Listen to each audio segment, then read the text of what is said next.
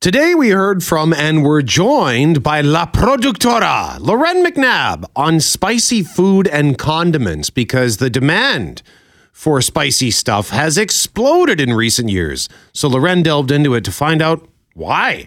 And because we were discussing spicy food, we had a great time asking you about your spicy food adventures. I'm Brett McGarry alongside Greg Mackling. We are Mackling and McGarry, and this is the Friday, February sixteenth podcast for the start. Mackling and McGarry, as Mister Callahan just declared, the long weekend is nigh. Ah, uh, you know, it makes February, which is already the shortest month, although this year we have to put in an extra day in February. It yeah. does make it much more palatable, much more survivable. And then you add in what's been mostly such mild weather. And February's been a cakewalk so far. However, the last two mornings, eeh, reminds you in your, you're in Manitoba. Although it doesn't, I think the temperature is colder this time this morning than it was yesterday morning. Yesterday felt colder somehow. Yeah, well, when I walked home yesterday afternoon, there were moments where it was fine. And then as soon as I got to Broadway, I guess that was the wind corridor because it smacked me in the face. And and, and I, then I, that's exactly what I felt. Like, oh, yeah, winter. It is still winter. And I was not happy about it. And uh, but it wasn't that bad once I got around the corner. Oh, boy. I was downtown yesterday with the boys, and we were going uh, to a place where you can't park on the street at that time of the afternoon because it's rush hour. So we had to park on a side street. We took a wrong turn and we found ourselves sort of in a wind tunnel in behind one of the great big tall apartment buildings on Smith Street there. And it just came at it. It was like, I, I, like I literally ran. Typically, I just kind of grumble about it and carry on my way. No, I ran because I wanted to get out of there that quickly. So hopefully today's not too bad and then uh, warms up again starting tomorrow. And speaking of warming up, at six thirty-five, Woo! we are going to hear from Lauren McNabb, because she has put together a feature on spicy food.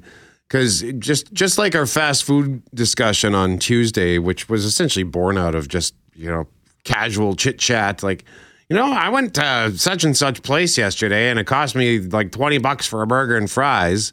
And I'm not impersonating anybody there, by the way. That's just a general general character in yeah. your life. And then, but we were also just sort of asking aloud. I can't remember even what triggered it, but we're like, there's like, what's with the, the, the demand for spicy everything? Like every place has a ghost pepper sandwich and, you know, spicy hot sriracha. Well, do you get the sense that it started with salsa? Right? Uh, that salsa passed ketchup as the number one condiment probably twenty years ago in America. Oh, yeah. And so, you know, I, that's that's just probably the face of a changing population, but also people embracing these different types of food that were not a staple necessarily. And then now, yeah, everywhere you turn, somebody wants to burn your tongue off. And we're trying to figure out different ways to do it. And we are in love with it. I can remember the first time I tried a hot wing. It would have been nineteen ninety. We had wing nights at Chi-Chi's. And I think they were ten cents each. Nice. And they were fantastic. But they were, you know, they were small, maybe even smaller than most of the, the chicken wings and drummies you see now. And uh, uh, they were good. But they, I was not used to spicy. Not oh. that kind of spicy. And so I would eat a couple, then I go and wash my face, rinse my mouth. I got to have more. Give me more. And it it, it, it, it, there's an addiction there. You, even though it's burning your tongue and your lips, the answer isn't necessarily a glass of milk or a, a spoon of ice cream. You want more. Yeah. Just keep, keep giving it to me, baby. Yeah, I... Uh... Never, and we'll talk more about this at six forty-five. We're going to ask you about spicy food adventures, but uh, I w- never, I used to be super wimpy when it came to spicy food. Over the years, I don't mind a little bit of kick now, and I wonder, is that just because my taste buds have dulled, particularly because I was a smoker from age nineteen into my forties, and maybe I just sort of killed my tongue, but I still can't do piping hot. And uh, and I I when I see people eating their spicy stuff, like I can't remember where we were, but my buddy was eating buffalo something, I guess buffalo wings, and he was he had shaved his head and he was dripping sweat and he was panting as he's eating. And I look at him and I said, "Dude, are you even enjoying this?" And he looks up at me. Oh, yeah. Water. Oh, yeah, this is so good. I'm like, all right, each their own. Self-torture. Some people are into that stuff. It's like a badge of honor. Right? So six for thirty-five. More from Lauren McNabb, and then she's going to join us live at eight oh five. Nice.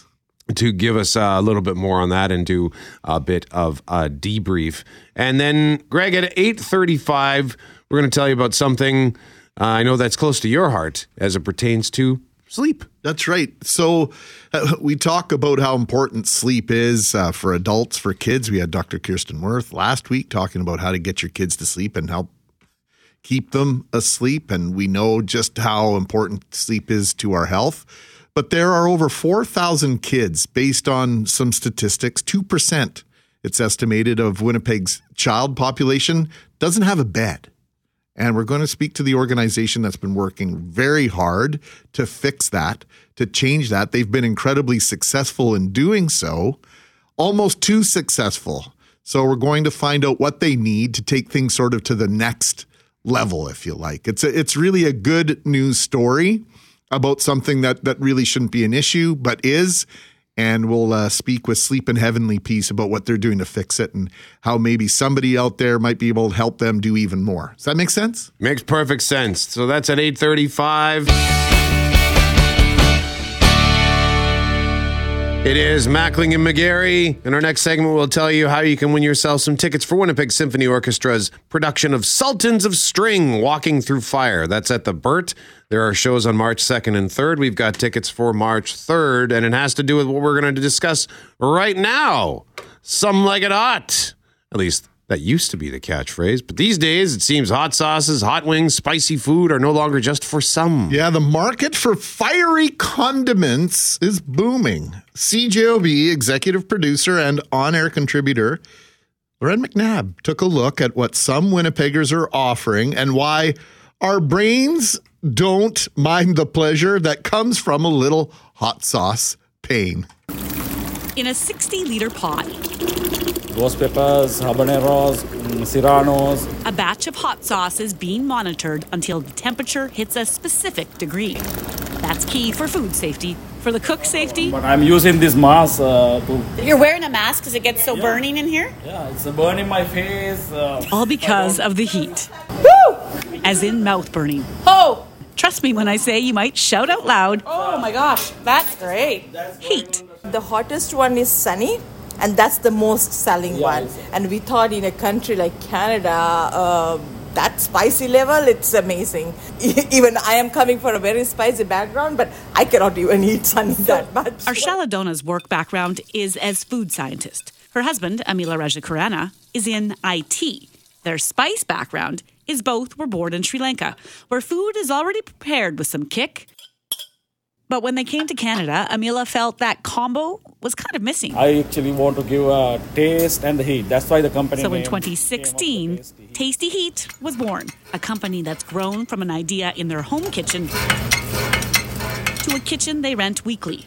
Space to produce as many as one thousand bottles a week. All the superstores in Manitoba, Sobeys, Safeway, Co-ops. It's in those uh, stores right across the country that you might have first noticed a growing number of options for heat. Tostitos habanero chips are spicy. Habanero heat shredded cheese. Ghost pepper chicken fries. But it's increasingly moving mainstream. New hot honey chicken biscuit and sandwich. It's a fairly strong global phenomenon, I would say, that's happening more towards the Western Hemisphere simply because of the impact and influence of people uh, through immigration, but then also through travel, uh, and then finally through media. Asad Amin is the head of syndicated solutions at Ipsos and says the demand in the category, I want something spicy, is one of the fastest growing dinner needs in Canada. And sure, the changing face of our population has helped influence what we want on our plates, but that's not all. If you're a foodie, you will know that there's definitely a a pride that's taken on being able to handle your spice levels. So those people, we specifically identify them as sensation seekers. The thrill that they will uh, experience during this whole process, that will drive them towards spicy foods. So that's, that's Chamila Namilaratna. And as an instructor and food scientist at the University of Manitoba, it's her job to know what's in our foods. Chili peppers, we do have something called capsaicin. That is the one that produces the heat. In the tropical climates where these peppers originate, they've long been recognized for their ability to help preserve the foods they're added to. But over the years, some studies have also shown that in moderation, certain spices can help with blood pressure, gut health, and more. But Chamila says in that moment, after that first heat-socking bite, the benefits are more immediate. Your brain thinks your body is on fire. Your body will, your brain will start releasing some chemicals to help with that, to cope with the pain. Happy hormones like endorphins, dopamines, and that will help you to kind of release, ease the pain, and that will also make you feel satisfied. That feeling can make me feel good, even though it starts off feeling bad? Yes. It kind of. Despite the pleasure some might feel, there's also research being done on people who consistently eat really spicy food and the possible negative impacts, say, to our memories or other parts of our body. These are our three hottest at the moment. The Carolina At Spice World on Marion Street, some of the world's spiciest peppers come with the warning, eat at your own risk. This kind of estimates about like two point two million Scoville units. So the Scoville unit is a scale measuring the concentration of capsaicinoids in peppers. At two point two million units, that means the extract in the Carolina Reaper would need to be diluted two point two million times to make the heat in it essentially non-existent. On this scale, for comparison, a jalapeno is eight thousand units. When you try a Carolina Reaper or put it in food, what happens in your mind, body, mouth? You're going to feel warmth straight away throughout the whole body. You're going to feel a little bit lightheaded as well, too. Um... And then afterwards, your stomach is going to hurt. But Aaron De Los Santos at Spice World says that feeling is no longer the sole draw. Before, it used to be testing out their cojones to see if they could handle it. But now we find that people like to pair it with another note. It's not just for pain. Simply They're put, our palates are changing, which is partially why his shop sells dozens of different blends from mild to much more, all because demand is definitely changing. It's another kind of flavor profile beyond sweet or savory where you've got the heat packed in as well. Ipsos says they don't know where the market will go, but they know it's far from hitting a plateau, which is exactly what the folks behind Tasty Heat want to hear. Their sauces have already gone national. This is magma. Magma. Woo! They hope one day international. Oh, I like that. Of course, Lauren likes it. She's Lauren McNabb has often described when she uh, has, she likes a spicy Caesar, and when she when the bartender is preparing the drink, she says she'll say more, more, more. Like, I want you to put as much hot stuff in there to the point where you think this will kill me. Right. And then uh, there was one point where I think she said, "Just give me the bottle." And poured in more Tabasco or whatever it was. Uh, she likes the spicy stuff. I don't. And it makes complete sense. One of our listeners uh, actually sent us a text message earlier in the show when we were discussing the fact we would be talking about this hot food and spicy food and the whole idea that spicy food can provoke the body to release endorphins and dopamine. That makes complete sense when I think back to my first experience with, with hot wings. It's like, ah, this is way too hot for my mouth, but I love it. Now it makes sense. After listening to that piece, though, Science. I am compelled to perhaps partake a little bit more in some spicy food. I just uh, need to make sure that maybe, like, if I go to a place such as an ethnic restaurant where I've never tried, like there's a, there's an Ethiopian food truck that often parks on Broadway right in front of the legislative building during the summer. And I'm it smells so good and I'm tempted, but I've never had Ethiopian cuisine. So I'd be reluctant to just say, I'll take that. I would need to say, I can't, I don't know how spicy the food is, but I want a little bit, but please don't kill me. Please don't burn my face out. That's why we need to bring back Taste of Manitoba. So you can try just a tiny bit at a time of a bunch of stuff. That sounds, a, that's a great idea.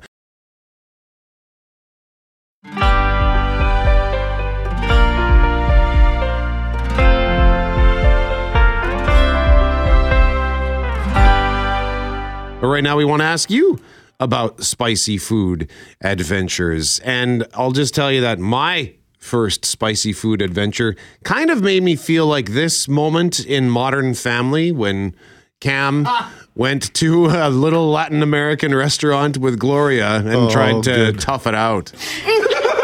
Cameron, come on, it's not that funny. You okay? I'm fine. Are you sure? I love this place. But your head is running water. No, I don't think it is. I told you it was too spicy for you. Look at your shirt. No, I just need to get a little bit of a drink. No, no, no, no, no, no, no. Cameron, the water makes it so worse. No! Oh, you're right. That does make it worse. Yeah. I feel like I ate the sun. So I was at an, an air show when I was a kid. My dad took my sister and I to an air show in North Dakota. And everyone around me was carrying these little trays of chicken wings. So I wanted some. I didn't know they were hot wings. I had never had hot wings. And I took one bite. I didn't even complete the bite. I had to spit it out. And I think I went through, I don't know how many bottles of water. And because I, I didn't know under, I didn't, why is this not cooling it down? I didn't know that water does not help anything. So that was a miserable experience. And I was still hungry after it because I didn't eat the wings. You needed milk or ice cream. That's the, that's the trick. When you've met your maker, you met your match on the spice level. Spicy food adventures. Tell us a story. two oh four, seven eight zero, six eight six eight. Jeff Braun, you're you're fairly uh, particular about yeah. what you eat. Do you like spicy food? I used to really not, but now as I get older, I like it more and more somehow, especially chicken. I'm I'm like George on Seinfeld. Jeff likes spicy chicken, um, but not s- r- too spicy, if that makes sense. Although some friends and I went out for wings a couple months ago, and we got like the really spicy wings, and all of us agreed that they weren't actually that spicy. We even asked the waitress, did you screw up our order? You know, because these aren't doing it for us. She's like, oh, you guys must just be tougher than everybody else. And I was like, yeah, we probably are. Really? Just tough. It's got to be. It's tough. Let's go with that. I still think they screwed up the order. Fair. Cameron Poitras.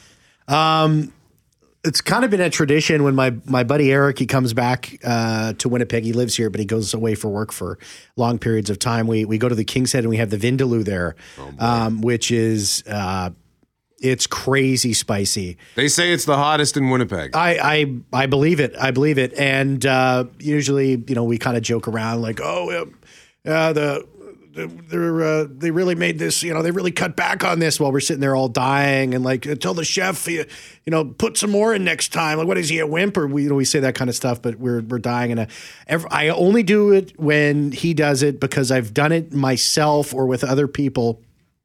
And it's just not worth it. Because of what happens at night over the course of the of uh, when you have to wake up six times and it's pain six times in a row. And I, I just can't go through that anymore. I've done it too many times and I'm old enough and wise enough to know that it's just not worth it. But it's it is worth it once in a while when when we all get together and do it. So um, and then it's not worth it when I'm in the middle of it. So why did I do that to myself? It seems like a good idea at the time. Uh, Fair. I appreciate the, the I do like spicy there. Food, though. I do, yeah. Yeah? Oh, yeah. Um, Forte. A few years ago, my mom grew some jalapenos in her garden. And, you know, I've had jalapenos before, and, you know, I, I never really found them that spicy, but uh, I took a bite out of one of them, and I acted like I was good. I acted like, oh, I'm cool, you know? Nothing bad. And uh, so as she uh, was cooking, I go to the bathroom, and I was like, oh, my God. And I'm splashing water in my mouth. I look at my lips, and they're red.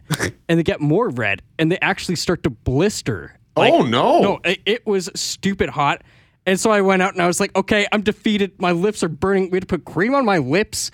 Like, I don't know how she grew these things, but I was dying. I was dying. They were so hot. I, I, I regret that. That was I, I don't get it. I've had jalapenos before, but these homegrown ones were just killer. Jalapenos can be dangerous. They're they're on either side of the spectrum. I've had them where they're not spicy, and other times it's like insane. It's like a habanero. Well, is it the, isn't it the because I remember having the jalapenos at Taco Bell, but is it when they're after they're cooked or pick or what? Like cause when you have it in a in a more raw form. Oh, this was raw. It was the same thing. The first time I tried, uh, someone said, "Don't do that," and I said, "Oh, jalapenos are fine." And I took one bite and thought, "Oh my gosh, what is happening here? Am I going to breathe fire? I feel like a dragon." fire-breathing dragon. We used to have, well, I don't think they have it at Earl's anymore. It was the Hunan Kung Pao. Oh, I remember that. And you would pick your, how many peppers you wanted, how many Hunan peppers, one to ten, I think was kind of on the menu. But we would have people ask for twenty, thirty, and then they would up it and go and dice them. And depending on the pepper, I was just doing some reading this morning, and apparently it all depends on the pepper. But sometimes when you cut them up, it makes them even spicier because you're exposing the inside, and and so there's more surface area, the pepper, et cetera, that's uh, getting in as part of your of your food. But I grew up, my stepdad's from from the Caribbean, and he used to make uh, roti and and goat tails, uh, uh, goat goat oxtail soup, oxtail, yeah, yeah, and goat and back and neck and just, you know, good stuff. Oh yeah, all the best stuff. And he had this chili sauce that came from Saint Kitts, and he treated it like gold because he only knew people that would go to Saint Kitts every few years. And well, you only needed a drop of it. And my buddy Doug found out the hard way. My buddy Doug was like a weightlifter, bodybuilder kind of guy, would kind of strut around our house, and him and my stepdad had a little bit of a rivalry on that front. And so uh, Charles asked, uh, hey, Doug, you like spicy food? Yeah, of course. You know, lots of lots of bombast in uh, bluster and bra- yep. bravado. Yep. And so Doug tried the tiniest drop of this stuff, and he just about lost his mind. We went and we umpired a baseball game at Minto Field, which is a block away. We came back, and his mouth was still on fire. Really? Three hours later. Oh, my God. And he apologized. To, he said, I've never tasted anything like that. I will never question you again. The the the, the relationship turned on, on that on that hot sauce. So, uh, yeah. Yeah, there is some crazy stuff out there.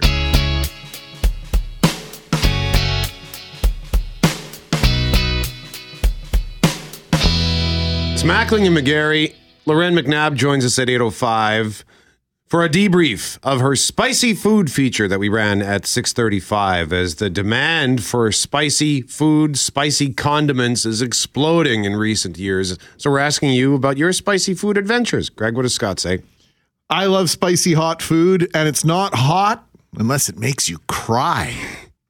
Okay, Scott. Whatever that works for you. Sounds fun. Well, apparently it is.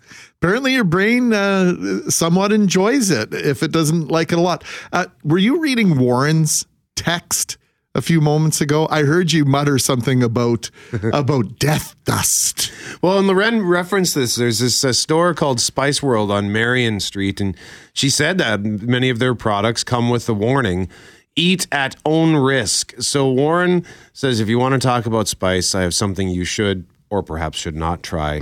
I've become a bit addicted to this stuff from Spice World on Marion Street, and I've become quite tolerant to it. A few grains and you feel the warmth. So indeed, it's called Big Smoke Death Dust. And the ingredients: lemon powder, paprika, chili powder, cayenne. So, so far, so good. Yes. Garlic, onion. All in. Mustard. Keep going. Black pepper, sugar, kosher salt. Yes. But then uh, we get some ghost pepper, Carolina Reaper, and something I've never even heard of. As this is in, a new one. Trinidad Scorpion. We have a new pepper entering the conversation.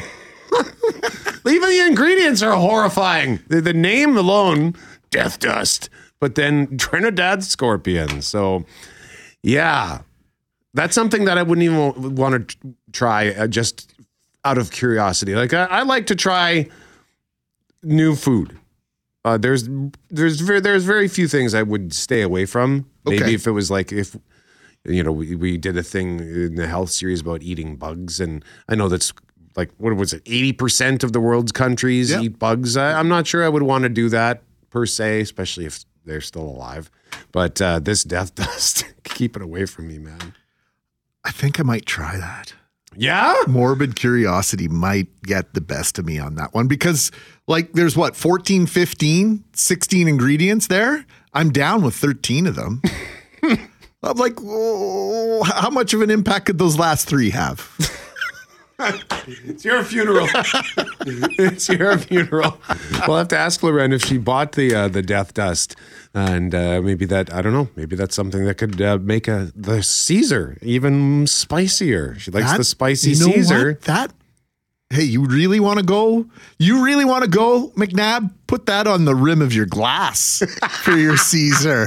Then let's talk. That's a challenge. She's going to join us at eight oh five.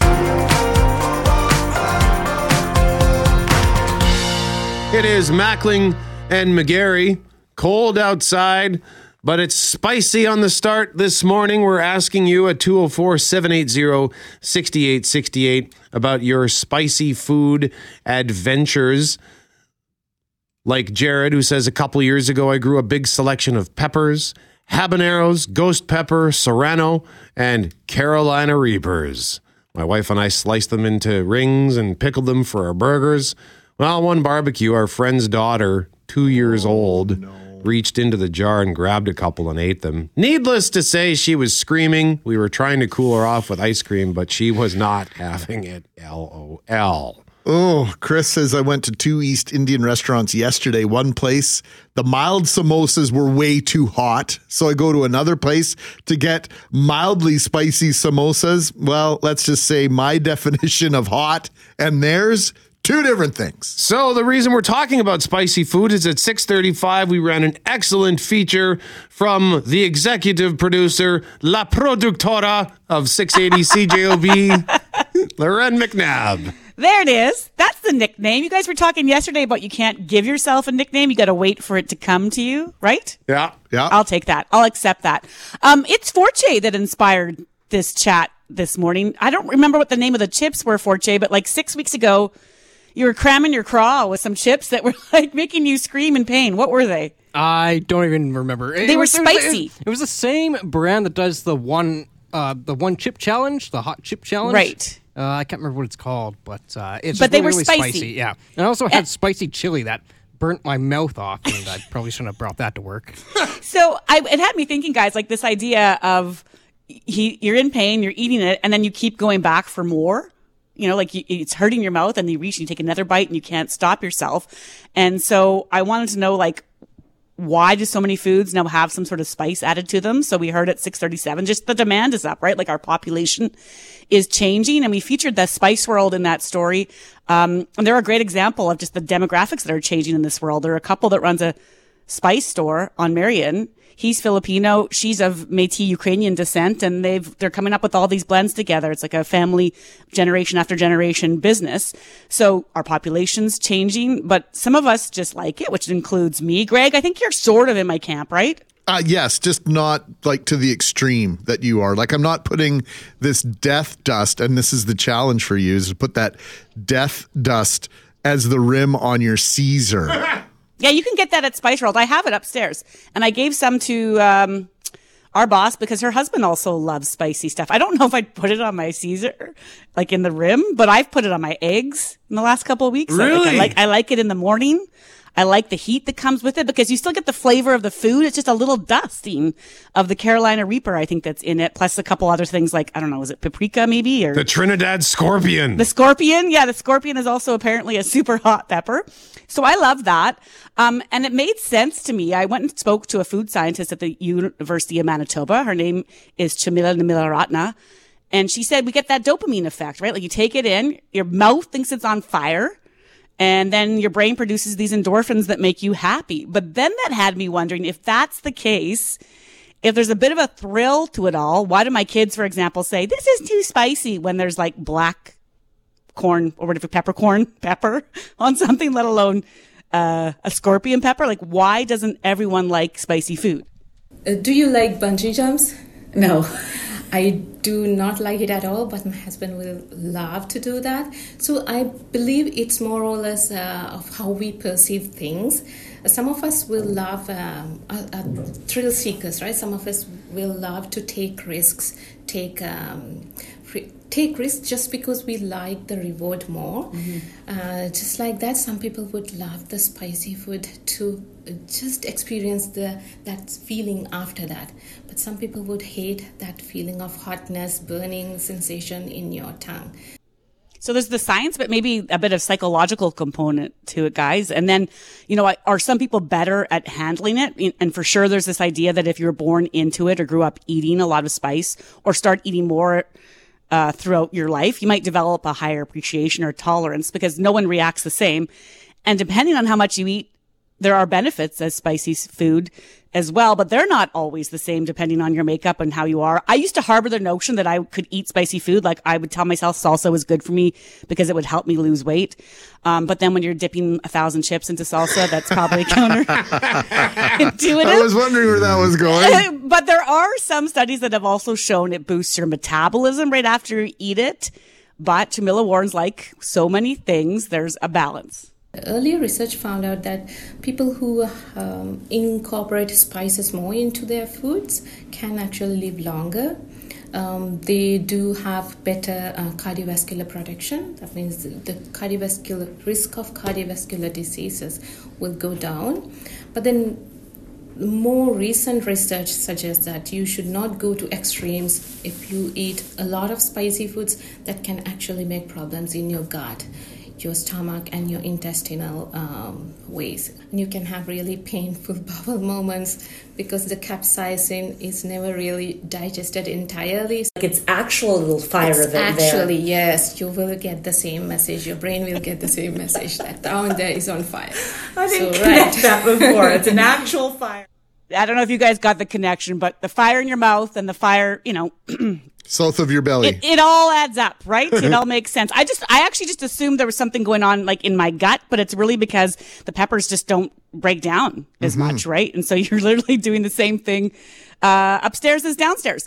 But I, I, what I like about this is that I have now got many more things in my cupboard, guys, based on the different companies I spoke to. Tasty Heat. It was a fabulous hot sauce. They're um, a local company. The Spice World had so many blends there. And two of the people in the story, um, Chamila, who you just heard it from, and the folks behind Tasty Heat are of Sri Lankan background, which is hands down where I have had the best, spiciest curry dish in northern Sri Lanka of my life. I still haven't found anything to match it. Really? Yep. Such good food. Oh. But again, when you have it locally, like you, they... You know, they're keeping it more mild for the rest of us because when they say, can you handle it, mm. they're assuming most of us can't. I just got an email from A and W Canada, three ninety-nine spicy piri piri. See? Buddy is here. Just What's na- like on? Just now.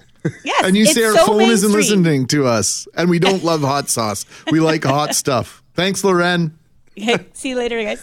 Lauren McNabb, the executive producer and special on-air contributor for six eighty C J O B, a k a. La Productora, kicking off our discussion on spicy food today. And if you missed her feature at six thirty-five, go have a listen in the audio vault at c j o b dot com or subscribe to the podcast. It will be in there this afternoon.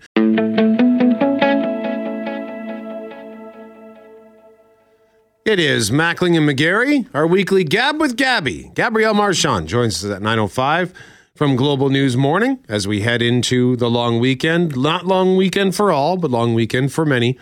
And uh, I'm very much looking forward to the long weekend. But right now we want to talk about how four thousand Winnipeg children, an estimated two percent of the child population in our city, don't have a bed of their own. A local organization, well known for giving kids a proper place to sleep, needs a space of its own so it can do even more good things for our community. It's called Sleep in Heavenly Peace. And they're not only celebrating their four-year anniversary, but they will be delivering their one thousandth bed to a child in need. Now, that's the good news. The better news, they've figured out how to ensure kids who this morning woke up on a floor, on couch cushions, on foam mats, or on air mattresses, or maybe even just a pile of blankets, can have a proper place to sleep. I'm uh, thrilled to introduce you to Jim Thiessen. He's chapter president, Sleep in Heavenly Peace, joining us in the studio this morning. Jim, good morning. Good morning, gentlemen. This is a genuine success story. You know, in the nonprofit world, you've captured the imagination of a lot of folks I know. Um, what you've done is fantastic. Just tell us what you do and how you do what you do. First of all, thank you for that. And thank you for the opportunity to be here today to talk about Sleep in Heavenly Peace. Uh, it, very simply, the organization is a, is a Canadian nonprofit charity that brings community volunteers together to build twin-sized uh, or handmade twin-sized beds for children that do not have a bed to sleep on in Winnipeg. Uh, our organization will also go out with these beds and later install them in the homes of these children, complete with a new mattress and new bedding. So the child, when we're finished, the child can literally crawl into bed and go to sleep. How did you get involved with this organization, Jim? Well, it start for me, it started back in uh, two thousand nineteen. I was looking at uh, retirement, or upcoming retirement, and I was looking for something to do. And I, I knew what I didn't want to do. I just wasn't sure what it was that would uh, be out there that would make me feel like I was giving back to the community. And so uh, I heard about the organization Sleep in Heavenly Peace that was operating in the U S. Uh, they had been operating since two thousand twelve and had, had built quite a success story down in the U S. Uh, I looked at uh, at the program and what they were doing. Again, just it was it was such a simple concept to me, providing beds to children who didn't have a bed to sleep on. I knew that was a problem here in Winnipeg, and that was because uh, I was a police officer with Winnipeg Police for twenty-eight years. I think any first responder can will uh, will understand what I'm saying when you, you you say you go into the homes of some people and you can't help but notice how the children in those homes are sleeping in conditions that are less than desirable. So knowing that that was a problem here, I thought this uh, organization was a real good fit for Winnipeg. So you reached out, and um, was your involvement maybe a little bit more than you had imagined when you first made that inquiry about, hey, uh, what about Winnipeg? Well, you know, it did grow very quickly. Uh, it was, uh, I wasn't sure really what I was getting into at the beginning. I have great support from a core group of about twenty-five people. Uh, all friends of mine, pretty much. Uh, so they were behind me from day one. And so uh, with that in mind, with this group's support, uh, we looked at starting the chapter here in Winnipeg. Unfortunately, the, the uh, charity itself wasn't here in Canada yet. So, uh, but a, but an individual out in Edmonton was uh, looking to start a chapter at the same time. So we uh, started work together. The uh, the Canadian charity came to Canada in July of uh, two thousand nineteen, and uh, we opened operations in two thousand twenty. You know, and I think about this, the number four, th- trying to imagine that there are four thousand kids in this city who don't have beds. That's tough to, to think about. But then I think about, it's not cheap to get a bed. Like, yeah, I, went, I just needed to buy some sheets in re- the last couple of months. Even a, a decent set of sheets is like a hundred bucks on sale. And so then that's just the sheet. Exactly. So when you, how do, like, how can people help your organization? Because uh, like, what was it, or how's this, what does it cost well, for one bed? For our, our price for a bed is three hundred fifty dollars. And that includes material for the, for the bed, a new mattress, and the bedding. That's our budgeted price. Uh, what we try to do as a nonprofit, obviously, is to raise funds through the generosity of the, of the citizens of Winnipeg here to to, uh, to run our operation, fund our operations. We do have a lot of support from the community. We uh, we receive uh, uh, uh, mattresses, for example. Some of our mattresses are donated by Dufresne Furniture, for example. Our lumber is, is you know comes from uh, uh, Rona. Uh, and, and other organizations. So, and we've had great support from the community. But we are looking for some help. We, we uh, right now, at this time of year, as I said, in the last four years, we've been pretty successful. We've managed to build just over one thousand beds, and we've installed nine hundred forty-five of those. So we're very close to that one thousand mark. We're happy with that. But we know that there's a lot of work to do. We've got, right now, we've got uh, uh, four hundred children, over four hundred children on our waiting list. And we just can't address that list because we can't build beds in the uh, in the winter. So what do you need? You know, this is part of what we do here at six eighty C J O B. We're obviously celebrating the success. I think this is a huge success story, but if you're going to do more good, you, you can't wait till spring. So what do you, what do you need? Well, that's exactly it. Our biggest need right now, our biggest ask is space. Uh, we need a, a, a space to build beds year round. And what I mean by that is that normally our operations for the last four years We've uh, had to concentrate our building operations. In other words, when we build the beds, when we bring community volunteers together at events we call build days to actually build the beds, we're, we're uh, over the last four years, we've been uh, sort of uh, you know, forced to do this only in the in the spring, summer, and fall months because we build outdoors. We've never had a facility. We're a very lean um, nonprofit operation. We want to keep it that way. That said, we can't build enough beds to to meet our our uh, you know our, our number of applications. It's only it's only February and we're already at four hundred children on our right. list. We need space. We need to be able to start building beds on a on a weekly basis. And we could do that if we had space. How much space do you need, and um, what are the parameters? Do you do you need something glamorous, or, or what, what what are you looking for? Not not at all. Okay. In fact, it could be very, very basic. We need about three thousand square feet minimum. Uh, it basically could be a, a warehouse space. Doesn't have to be anything fancy at all. It just has to have a little bit of heat, a washroom. Um, parking would be great. And, uh, you know, again, just an area where we could set up and uh, an open space set up and invite the public to come down and, uh, and help us build beds. And I guess this is probably going to be a dumb question, but but have you ever built one, like, say, in like in someone's home? Like well, gone into their home and built a bed right there?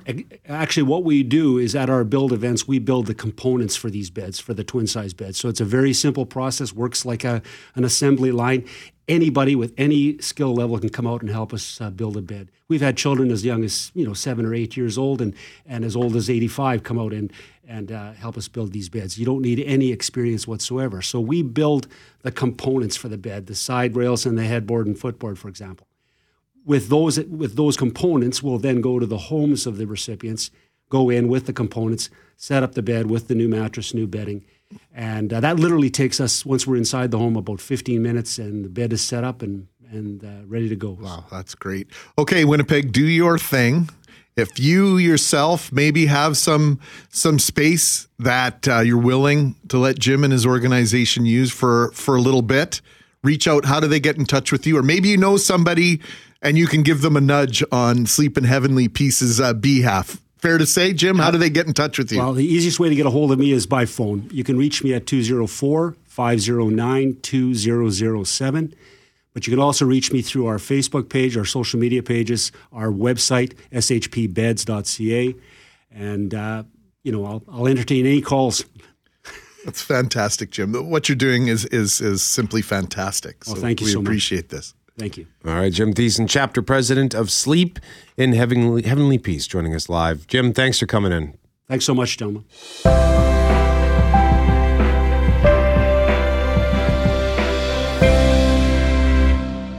It is Mackling and McGarry coming up at nine thirty-five. We are going to learn more about the Winnipeg Wedding Show happening next weekend. Barry Kay from Cherry Tree Productions will join us. He's the host of the event, yes? So, so here's the question. Here's the question. Is it permissible to call the wedding a party? Why Can not? Can you call it a party? Well, you know how Monica Geller felt about that. I don't. I can't remember. Uh, let's see here. I'll play it for you before we before we say goodbye to our next guest. Who is our next guest, Greg? She is the sugar in your coffee, the spring in your step, the delight of the day, Global News Morning anchor, our good friend, Gabrielle Marchand, Monday through Friday, six a.m. till nine a.m., Channel nine, Cable twelve, twelve, twelve, twelve, twelve. Ah, C K N D television in Winnipeg. That's so kind. I put maple syrup in my coffee lately because I'm real Canadian, oh. eh? Just supporting our Canadian maple That's syrup what you're doing industry instead of sugar. Yeah, it's delicious. It's a little oh, maple like coffee. That. Mm. That's interesting. My Quebec ancestors are so proud. As you go, girl. Be. Pour another, pour another spoonful of maple syrup into your mouth. I mean, into your coffee. I mean, I do sometimes occasionally take like a little, like, like a little chunk, lick, like a shot, not a like, shot, like, like Elf. I'm not Elf, but. I did have a giant bottle of maple syrup on my desk for a long time, and I remember some random guest walked into our studio and looked at my desk and said, "What are you, Elf?" Okay. No. so, so I think Greg's just left the room. I think he's on his way to find this clip from Friends, which doesn't matter if we play it, but whatever. uh, so, Gabby, we call you Gabby, but uh, do you actually just on that subject, when people call, because I like to call you Gabrielle sometimes. Oh, that's so kind it's, it's a lovely you. name. Thank do you, you like being called Gabrielle? I don't mind it. I mean, so few people do. Everybody calls me Gabby, and I've been chatty since I like came out of the womb, essentially. So I think it was just fitting that people call me Gab, Gabby. I'm okay with most renditions of my name. Um, I lived in Brazil for a while, and Gabrielle is a boy's name there. Gabriella is a girl's name. Okay. So a lot of people would refer to me as Gabrielle, which felt very glamorous. Like, I wish that was actually my name. Um, but the only nickname that I really dislike is Gabe. I had a chemistry teacher in high school, and I think it's because I was also a useless student, and he was like punishing me by insisting on calling me. He'd say, Gabe, yeah, Gabe, you can go to the bathroom. Yeah, Gabe, you can leave and just never come back, you know? Did you ever tell this teacher to stop? Oh, repeatedly. But I was a really poor student. So it was sort of this thing back and forth between us that was funny, but also I don't like it. Gabe is not my name. I'm not Gabrielle. Yeah. You know? Gabe? No. Gabe? That's stupid. Who's Gabe? What about you? Do you have any nicknames you don't like? Uh, there was one that uh, was bestowed upon me by Charles Adler when I was his technical producer. And I, I don't know where it came from, but he started calling, because my last name is McGarry, so he started calling me Magoo. Magoo. Mister Magoo. And, uh, but I, I I asked him if, if he could stop, just because I'm like, what are you implying? That I'm that I'm blind? Yeah. Because that was Mister Magoo's that you're thing. You're a goof? Yeah, he was on. This blind old guy. Um And I was wondering, like, did I screw something up in the control room? Oh, so, no. uh, plus, I already had a C J O B nickname, which was given to me by Kelly Moore at the time. And it was uh, Brett the Hitman, like Brett the oh, Hitman, Hitman Hart. Heart. That's yeah. cool. Wrestling. Love yeah. that. So that one's cool. Did you find the clip, Greg? Welcome back, Greg. Nice to see you. My Burley machine's acting up at my desk, so I've had to go uh, old school here. Um, Honey, um, I-, I love you. But... Um, if you call our wedding a party one more time, you may not get invited. Wow. So classic there you go. Monica. So that is a, you know, a, a differing of opinions there, I would suggest. I think the best weddings are the ones that are parties personally, but that's also because I love to party. So, I mean, to each their own. I guess if you're taking it very seriously and putting tons of planning, blood, sweat, tears into it, and maybe a bit intense about it, you wouldn't want it to be called a party. Yeah, well, and if you're spending, you know, eighty thousand dollars, ninety thousand dollars, wow. say, on a wedding, you might not want to call it a party. This but is that's an just event. Me. It's an event. This that's is right. a christening. Well, we'll ask Barry that at nine thirty-five. And on the subject of weddings and romance, because it was Valentine's Day this week, we asked about romantic mishaps. Yeah, I went out. I mean, there's some mishaps I probably can't share on here. Ooh, but I went out on a date a couple of years ago. Uh, I would lovely individual. I mean, didn't go anywhere, but lovely person. And we went to this restaurant, and I didn't realize I'd said I really liked Hershey's Kisses. Not hugs. Kisses are different. They have the white chocolate swirl in there, and they are next level. And I said I love them, I think, on my Instagram, and he'd seen this. So we show up to this hot pot restaurant. And there were all these, I think they brought kisses at the end, or there were kisses before, but there was a lot of weirdly Hershey's Kisses on the table.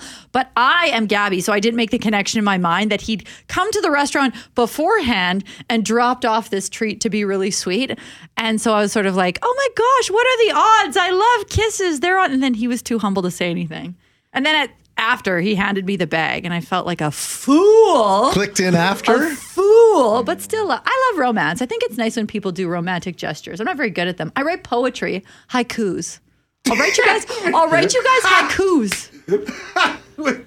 A Valentine haiku. Yeah. Okay. Just give me a minute. Can you two talk? I need at least like forty-five seconds in my brain to come up with one.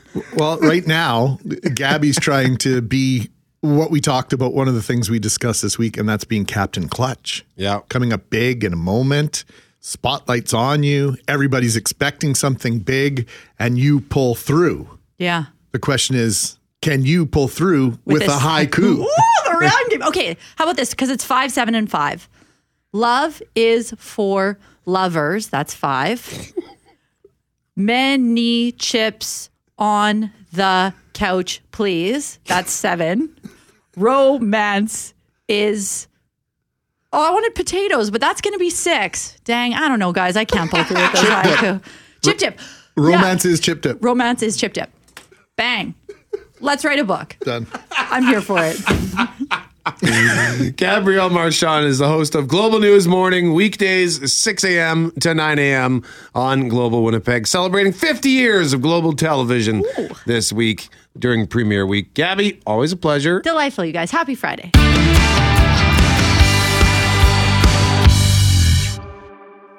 We're asking you about your spicy food adventures based on the feature that we ran at six thirty-five from Lauren McNabb on the explosion of mainstream popularity of spicy food, of spicy condiments. We've got tickets to give away for W S O's Sultans of String Walking Through Fire for the show happening at the Burt on Saturday, March third. And uh, one of our runners-up here, Greg, is Mark. Hundred years ago when I played in a band, we traveled all over Western Canada, always used to look for the hottest chicken wings. We stopped at a place in Edmonton and ordered them, quote, as hot as possible. The waiter tried to talk us out of it, but we went for it. He brought out these black chicken wings and put them on the table. I had one bite and it was like a bee had stung me in the mouth. I couldn't feel or taste anything after that first bite. I looked over at the kitchen and there was a face sticking out the order window laughing at us.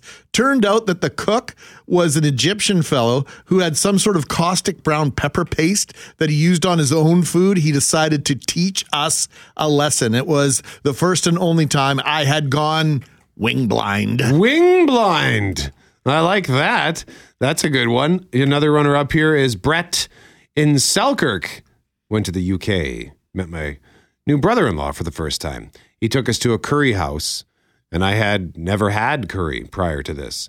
I told him to order for me as I didn't know what any of it was. A bowl of onion pepper curry arrived. Now, I'm not one to quit halfway through a mission, so I got it down with several glasses of water. But by the time that bowl was empty, it felt like the skin was melting off my face, just like when the chest is opened in Raiders of the Lost Ark and the skin drips off the German guy's face. What an incredibly painted picture that is, Brett. I have since grown to love curry, however, says Brett. I'm very careful, though, about my hilarious brother-in-law's practical jokes. Mm-hmm. So that's runner-up Brett in Selkirk. And we didn't, it just so happened that the runner-up's name is Brett, and the winner's name is Greg. Oh, I just got on to that. What does Greg K have to say? My spicy food story involves my then-girlfriend and now wife. It was early in our relationship, and we went out for dinner. I was bragging how much I love spicy food. To prove it, I ordered the hottest thing on the menu. Well, a few bites in and I was sweating profusely. She asked me if I was okay, and I, of course I assured her that I was. After dinner, we back, went back to my place to watch a movie. About ten minutes into the movie, my uh, tummy started to feel a little off. I excused myself to uh, go to the uh, bathroom. Well, did not go well. There's a scene in, in Dumb and Dumber with the turbo lax. That's what Greg's referring to. Says that, yeah, imagine that pretty much. I missed most of the movie and she ended up going home shortly thereafter. We uh, laugh about it now, but at the time I was mortified. And I asked Greg because he mentioned that this was early in their relationship. Right. So I'm just picturing how I, he said he was mortified. I would have been mortified too. And I would have been scared. Like, is this something that's going to sully this fledgling relationship? And what did Greg say to that? No, she was awesome about it. It was a small place. There was no doubt about what was happening. You know, it, it it's one of those things that I I think many many of us, if not all of us, can relate to. It's we all do it, and yet, especially in that early stage of dating, it's one of the most nerve-wracking things to have to deal with. Some people have uh, an only in your own bathroom rule about certain things, if you know where I'm coming from. So, Greg, thank you, and thanks to all for your wonderful spice adventure stories today. And we we learned a lot. We learned some great restaurant suggestions. I got to make sure Loren gets that Tropicus Caribbean on Ellis recommendation if she's never been there for their chicken roti, uh, because it sounds like they've got a good spicy chicken roti, and she loves the, loves, loves the spice. We're going to start this segment and take it back to twenty nineteen, the last full year of the before times. And there were over five thousand marriages in Manitoba. That's a lot of cake, actual cake. And cake is in cash money According to stock trades dot c a, the average Canadian wed- wedding costs thirty thousand dollars. That's a lot of money for one party. Honey, um, I, I love you. But um, if you call our wedding a party one more time, you may not get invited. Monica and friends. So we're going to ask the party master, the master of ceremonies for the annual oh Wonderful Wedding Show, which happens next weekend. Barry Kay is here. Hello. Thank you so much for having me on with you today. So Barry Kay from Cherry Tree Productions. The question is, the first question is, uh, a wedding. Is it a party or not a party? So up until I just heard that clip from Monica, I would say that a wedding overall is a party. But I can also see how some might consider it to be the extravaganza of a lifetime. Mm-hmm. And and it is, because it, it's a special day. But yeah, I think it would be considered a party. I consider it to be an overall party.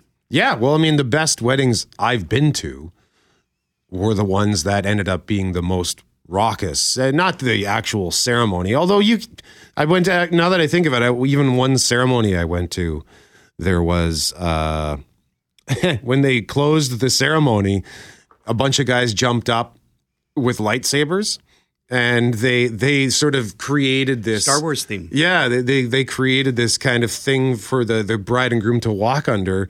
And they played the, the the Star Wars music from the throne room at the end of A New Hope. Oh, that's hilarious. So it, it can be whatever it, it wa- you, you want. And I'm guessing that at the Wonderful Wedding Show, if you're seeking ideas, that's probably the first place you want to go. It's a great place for that. And uh, speaking of ceremonies, ceremonies have become a little more elaborate and fun.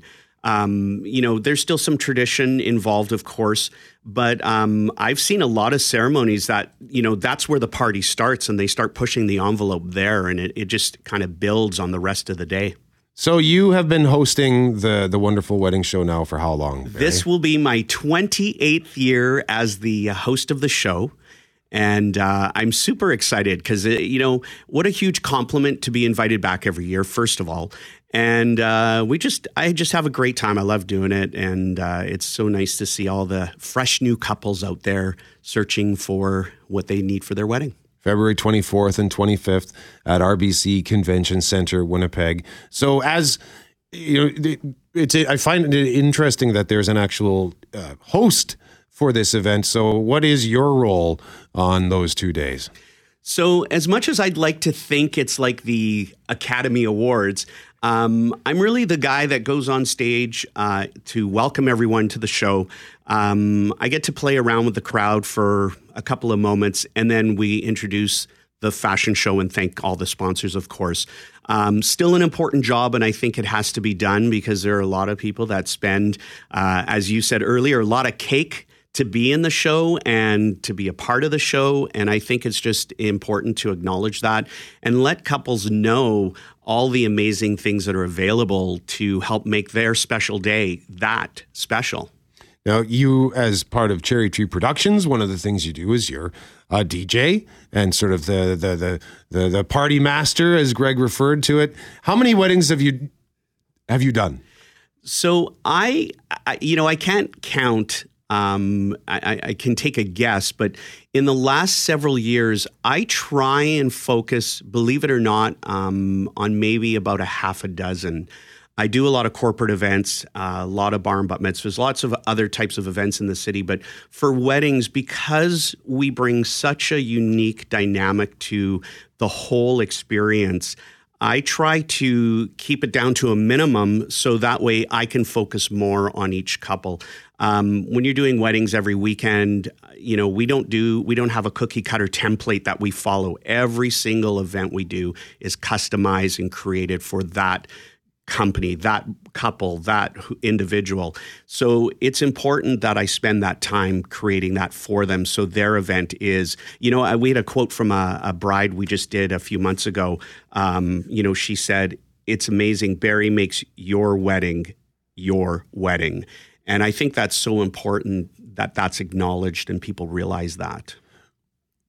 In the weddings that you've done, have you ever, like, because I'm guessing that you know a thing or two now about what makes a good wedding and maybe what makes not such a good wedding. So when have you ever been to a wedding where you've watched something unfold or the way that they've done whatever they've done where you're like, you don't know what you're doing. You're getting this wrong. Well, I have to say, in my entire experience doing weddings, I've I've done thousands of weddings. And uh, I'll tell you, I've seen it all. And it's amazing the the vision and the ideas, but it's all in the details and the execution. And where you're going with that is normally it's the details that really make the difference. And if those details aren't in place, yeah, I see. I've seen things kind of fall off the rails. Um, you know, even with uh, speeches, a toast to the groom. The toast to the groom is usually the big one, but in the last several years, um, two thousand eighteen and forward up to today, even including during COVID, um, it's great because I work a lot closer now with the grooms and the brides, and I'm able to give them some direction. Mm-hmm. So the likelihood of things slipping off the rails or going off in a different direction, it's slim to none because I'm pretty much in control of the whole thing, and I work with them to to make sure they do what they need to to create that vision that they want. Well, and that's actually, you know, the, I'm glad you mentioned that because uh, as like, do you ever work with them uh, just in terms of offering tips? Because not every sometimes people get tapped to do these toasts, and they don't either want to, but because they're say the maid of honor or they're the best man, they have to. But like a lot of people are either terrified at pub, of public speaking, or they're just simply not good at it. Like I've seen some just. Horrible speeches, and they're, they're the worst speeches I've ever seen are at weddings because most of the people, at, at, you know, they're they're scared. A lot of that is they are scared. They're not uh, professional speakers or presenters, if you will.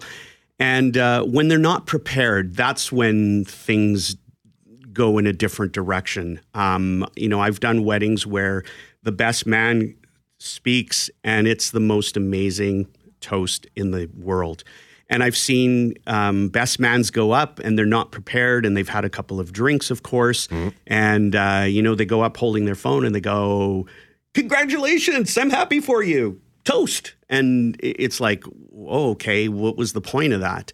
Um, so, you know, I, I think the the the ideal thing about having toast to the bride and groom or the couple um, is it's a best friend or a close relative or somebody special to the couple.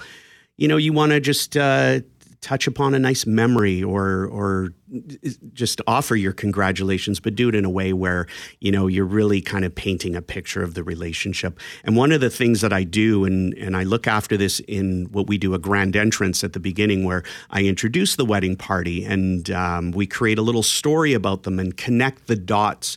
So we know why uh, Brett picked uh, Greg to be his best man. And here's why, because they've been best friends for the last twenty-five years. And, you know, we talk a little bit about that. And it really makes a difference because it gives the guests uh, a real insight into the relationship. And they're, they feel a lot more comfortable going up and talking to them later. So when it, and on the subject of advice, and connecting that to the Wonderful Wedding Show. And like, I'm just looking at the list of exhibitors here, and I know I'm not expecting you to rattle off all There's four, like, like four hundred or so. Yeah. But th- like, this really does feel like if you want to get married and you have no idea what you're doing or no idea where to, to start, like, the, like, like just give us a couple of examples of the kinds of things one can, can learn or, or perhaps even maybe they can get some ideas or buy stuff to, to take to their wedding. So one of the big things that I suggest to all of the the couples, the brides and their moms, um, people who come to our booth and that I talk to in the show, I always suggest walk around, talk to everyone. Don't make any decisions while you're standing there. Um, you know, it's like if you go into a car dealership and you want to buy a car and you see the shiny car and you buy it and then you leave going, what did I just do? Right. Yeah. Um, so I, I say, talk to them. There's a lot of all the vendors at the show are top notch. Like I, I've, I know most of them and it's great, but I would go and talk to them, tell them about, you know, what your thoughts are, your vision, and see who is going to work with you to help create that vision. Um, because you want to make sure that whoever you work with, whichever vendor, Um, whether it's a photographer or a wedding planner or a, a D J or a florist, you want to make sure that there's a good fit and you feel really good that they're going to look after you. And so what you do is you get all that information, you talk to people about some ideas, let them offer some ideas as well, because I think that really could help drive bringing your vision to life. And then just uh, go home and digest that and think about it. You have all the information, um, you know, all the all the paperwork and all the cool things you get to take home with you and all the little treats. And just go through it, and then you can make some decisions. Pick your top three and then meet with them. And then you can make a, a really good decision about who you want to work with. The, the website for the wedding show is wonderful wedding show dot com, and they have a full list of exhibitors, exhibitor listings. And and just, just looking at that page is a good reminder of just how much... Like you, there, you might not think. Oh, there's a there's a section for stationery, and so you might like you might not think. Oh yeah, wedding invitations. Yeah, like there are so many little little details, but there's one detail that you mentioned. That we got to get out here, Barry. But you said brides and moms coming to the show. Are you suggesting that there there are very few grooms who are participating at the Wonderful Wedding Show? Well, I have to tell you, a few years ago, uh, pre-COVID, of course, we created uh, the bride. There's always been a bride's lounge where brides can go have a glass of wine and, and you know, they had some decor in there and, and stuff like that. And we actually created, a, the, they created a groom's lounge where we had arcade games and uh, they had a uh, vendor in there sampling beer. So it was a place for the grooms to go. And now it's been amalgamated into one called the Love Lounge. And uh, that's a great place for the guys to go. But yeah, I'm seeing a lot more grooms getting involved. And I, I really push them out of their comfort zones because I want the groom to be involved in making that decision and being a part of it. Barry Kay with Cherry Tree Productions. He's the Thank host you. of the Wonderful oh. Wedding Show. And I know, just one one second, Barry. wonderful wedding show dot com is that website. cherry tree productions dot com is Barry's website. It's happening Saturday, February twenty-fourth, Sunday, February twenty-fifth, ten a.m. to five p.m. at R B C Convention Centre. And one final greeting from Barry Kay. Yes, my mother is listening. I want to wish my mom a happy birthday. Today is her birthday. So, Mom, love you from the whole family. They knew we were doing this today. Happy birthday. Hope you have an amazing day. Brett, thank you so much. Thanks for coming in, Barry Kay. Always a pleasure to see you, good sir.